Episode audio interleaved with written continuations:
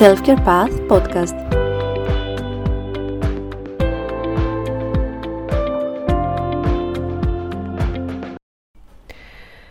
Γεια σας και καλώς ήρθατε σε ένα ακόμα podcast.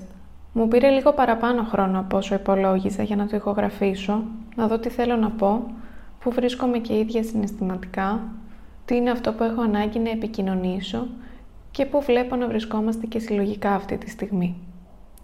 Νιώθω ότι για άλλη μια φορά τα γεγονότα και οι εξελίξεις κάπως με προλαβαίνουν. Πάλι κάπως χρειάζεται να πάρω χρόνο να σταθώ και να δω τι συμβαίνει και τι μου συμβαίνει και πώς είμαι με όλα όσα γίνονται σε συλλογικό επίπεδο. Εδώ και δύο χρόνια βρισκόμαστε σε μια κατάσταση διαρκούς αβεβαιότητας σε παγκόσμιο επίπεδο εξαιτίας της πανδημίας.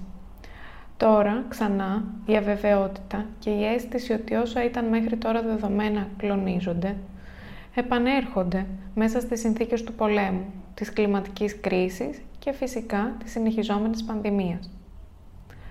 Ο λόγος που τα αναφέρω και τα ονομάζω είναι γιατί είναι σημαντικό να μιλάμε και να δίνουμε όνομα σε όσα συμβαίνουν. Να αναγνωρίζουμε ότι οι συνθήκες στις οποίες ζούμε μας επηρεάζουν, μιας που είμαστε ένα και όλοι συνδεόμαστε με όλα.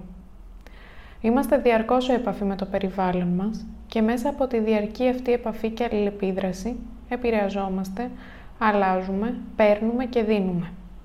Η ύπαρξή μας, όλα όσα νιώθουμε και βιώνουμε, συμβαίνουν μέσα σε ένα πλαίσιο με το οποίο είμαστε σε άρρηκτη σύνδεση και σχέση και ξεχνάμε ότι υπάρχει. Και αυτό είναι βέβαια κομμάτι του προβλήματος. Επομένως, όταν εδώ και δύο χρόνια ζούμε σε μια κατάσταση συνεχόμενης και συνεχιζόμενης αβεβαιότητας, χωρίς να ξέρουμε πότε θα τελειώσει, κανείς δεν μένει ανεπηρέαστος.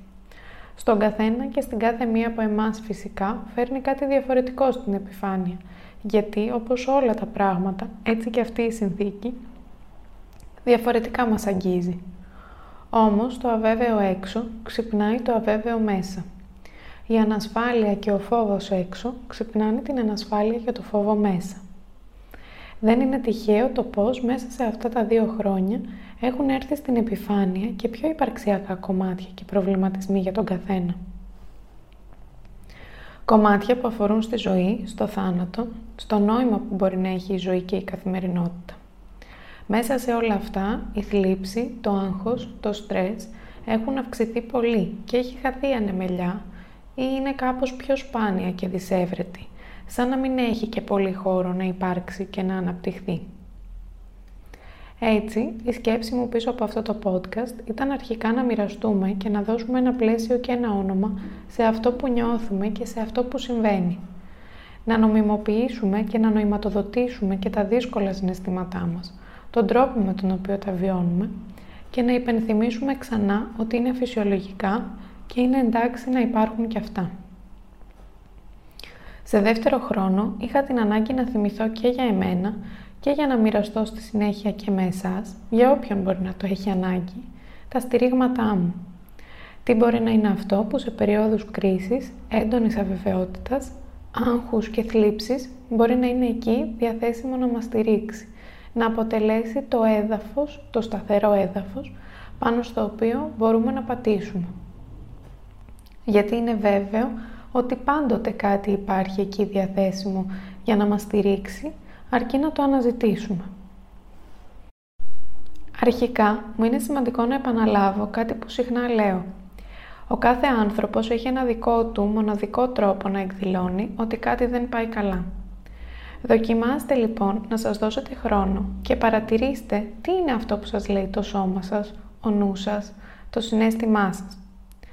Δοκιμάστε να βάλετε σε λέξεις αυτό που νιώθετε, να το κάνετε συγκεκριμένο. Εκτός από καλά ή άσχημα, δοκιμάστε να πείτε ποιο είναι το συνέστημα που υπάρχει κάτω από αυτό. Δώστε χρόνο και προσοχή στο τι σας λέει το σώμα σας. Αν έχει καιρό που παρατηρείτε ότι κάτι δεν πάει καλά, αφουγκραστείτε λίγο τι μπορεί να σας συμβαίνει. Οι εφιάλτες, οι αλλαγές στον ύπνο ή στη ρουτίνα του φαγητού, οι σωματικές ενοχλήσεις όπως η συχνή πονοκέφαλη, οι γαστρεντερικές ενοχλήσεις, το σφιχτό και πιασμένο σώμα, Όλα αυτά αποτελούν ενδείξεις ότι κάτι χρειάζεστε. Κάτι δεν είναι εντάξει για εσάς. Ο λόγος που είναι σημαντικό να αναγνωρίζουμε και να ονοματοδοτούμε αυτά που νιώθουμε είναι για να μπορούμε να τα φροντίσουμε αναλόγως. Επίσης, μπορεί να σας βοηθήσει το να πάρετε κάποιο χρόνο να καταγράψετε ελεύθερα αυτά που νιώθετε και σας έρχονται στο νου. Με κάποιον τρόπο δηλαδή να κάνετε πιο συγκεκριμένα όσο μπορεί να είναι μέσα σας μπερδεμένα. Ακόμη, δώστε προσοχή στα πράγματα που σας απασχολούν και σας τραβούν την προσοχή. Τις πληροφορίες που καταναλώνετε μέσω των social media, τα νέα που μπορεί να ακούτε ή να διαβάζετε, τις εικόνες που μπορεί να βλέπετε. Όταν χαζεύετε στο κινητό ή παίζουν στην τηλεόραση ειδήσεις, ενώ κάνετε κάτι άλλο παράλληλα, ακόμα και αν δεν το παρατηρείτε, ο όγκος των πληροφοριών που δέχεται το σύστημά σας είναι τεράστιος. Επιπλέον, επειδή ακριβώς δεν είναι όλη η προσοχή σας εκεί, οι πληροφορίες αυτές περνούν και αφιλτράριστες μέσα σας, χωρίς να προλαβαίνετε να τις επεξεργαστείτε και να δείτε πώς σας κάνουν να νιώθετε και πόσο αντέχετε ή θέλετε να δείτε, να ακούσετε, να διαβάσετε. Ίσως να έχετε παρατηρήσει ότι μετά από μεγάλη έκθεση σε ειδήσεις ή σε πολλά και διαφορετικά posts στα social media, νιώθετε κάπως πεσμένη την ενέργειά σας. Είστε πιο κακοδιάθετοι ή νευρικοί. Είναι λοιπόν σημαντικό να επιλέγουμε το τι μπορούμε, θέλουμε, αντέχουμε να ακούσουμε, να διαβάσουμε και να μάθουμε. Είναι σημαντικό να βάζουμε όρια και να τσεκάρουμε το πώς είμαστε. Είναι εντάξει το να μην θέλουμε και να μην αντέχουμε να ενημερωνόμαστε συνέχεια. Το να μην θέλουμε να ανοίγουμε τηλεόραση ή να διαβάζουμε διαρκώς. Δώστε χρόνο στον εαυτό σας για ξεκούραση σωματική και συναισθηματική. Δώστε χρόνο να δημιουργήσετε τη ρουτίνα εκείνη που θα σας κάνει εσάς να νιώθετε καλύτερα. Μπορεί να είναι το να ξεκινήσετε τη μέρα σας χωρίς να ελέγξετε κατευθείαν το κινητό σας ή τα email σας. Μπορεί να είναι το να πιείτε για ένα τέταρτο τον καφέ σας σε ησυχία και ηρεμία, να τεντωθείτε και να σηκωθείτε αργά από το κρεβάτι. Ό,τι και αν είναι αυτό που μπορεί να σας βοηθάει να ξεκινάτε και να τελειώνετε τη μέρα σας όσο το δυνατόν πιο ήρεμη, αρχίστε να δοκιμάζετε να το κάνετε συστηματικά. Ακόμη, όταν τα πράγματα είναι αβέβαια και μπορεί να μοιάζουν χωρίς νόημα, μπορεί να είναι πολύ βοηθητικό να έρθουμε ξανά σε επαφή και να θυμηθούμε το δικό μας κίνητρο. Τι είναι αυτό που μας γεμίζει εμάς; Τι είναι αυτό στο οποίο βρίσκουμε νόημα, χαρά, ικανοποίηση, Όσο μικρό ή αδύναμο κι αν σας φαίνεται, δοκιμάστε να ασχοληθείτε μαζί του, δώστε του λίγο χώρο και χρόνο και παρατηρήστε εσάς μέσα από την επαφή σας με αυτό. Ό,τι κι αν είναι αυτό που έχει για εσάς νόημα στο εδώ και τώρα, χωρίς να χρειάζεται να είναι απαραίτητα κάτι μεγάλο. Κάτι άλλο πολύ πολύ σημαντικό είναι το να θυμόμαστε να αναπνέουμε. Όσο κλεισέ κι αν ακούγεται, όταν αγχωνόμαστε, η αναπνοή μας αλλάζει. Γίνεται πιο ρηχή. Μπορεί να ξεχνάμε να εκπνεύσουμε όλο τον αέρα ή να αναπνέουμε πιο γρήγορα. Δώστε χρόνο και προσοχή λοιπόν και στην αναπνοή σας. Βγείτε έξω στο μπαλκόνι σας και πάρτε αργές και συνειδητές αναπνοές κοιτάζοντας γύρω σας. Δώστε προσοχή στην εισπνοή και θυμηθείτε να εκπνεύσετε όλο τον αέρα. Τέλος, ζητήστε τη βοήθεια που χρειάζεστε επικοινωνήστε, επιδιώξτε την επαφή με τους ανθρώπους που σας είναι σημαντικοί. Αφιερώστε χρόνο στην επαφή σας, είτε είναι από κοντά, είτε είναι μέσω τηλεφώνου. Το μοίρασμα και η επαφή μας θυμίζουν ότι δεν είμαστε μόνοι σε ό,τι περνάμε. Πάντοτε μπορεί να υπάρχει κάποιος εκεί για εμάς. Οπότε, ας μην ξεχνάμε να τον αναζητάμε όταν το έχουμε ανάγκη. Κλείνοντας σιγά σιγά αυτό το podcast, θέλω να σταθώ και σε ένα ακόμα σημείο.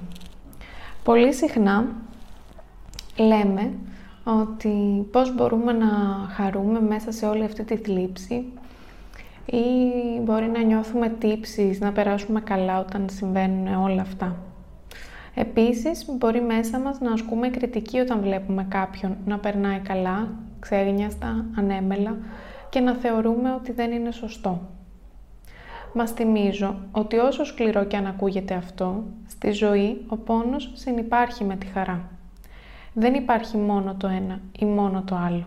Υπάρχουν και τα δύο. Το ότι μπορεί να υπάρχει πόνος δεν αναιρεί τη χαρά και το αντίστροφο. Το να είμαι σε επαφή με τον πόνο δεν αποκλείει και την επαφή μου με τη χαρά. Η ζωή έχει τον τρόπο της να συνεχίζει και νομίζω ότι αυτό είναι πολύ έντονα εμφανές, ειδικά τα τελευταία δύο χρόνια. Πάνε μαζί τα όμορφα και τα άσχημα και χρειάζεται να μπορώ να θυμάμαι να χαίρομαι, να απολαμβάνω και να είμαι ευγνώμων και για τις όμορφες στιγμές μου στο εδώ και τώρα. Αυτό δεν σημαίνει ότι δεν σέβομαι τον πόνο κάποιου άλλου. Μπορώ να στέκομαι στη θλίψη, να δίνω στήριξη και βοήθεια και ταυτόχρονα να παίρνω χρόνο για εμένα, για τη δική μου χαρά και αυτό είναι εντάξει και είναι ανθρώπινο. Και με την ευκαιρία σας παραπέμπω και σε ένα προηγούμενο podcast σε αυτό εδώ το κανάλι για τη χαρά. Σας ευχαριστώ πολύ που ήσασταν εδώ και όσους φτάσατε μέχρι εδώ. Μέχρι την επόμενη φορά να είστε καλά και να έρχεται ένα όμορφο υπόλοιπο σε ό,τι κάνετε. Γεια σας!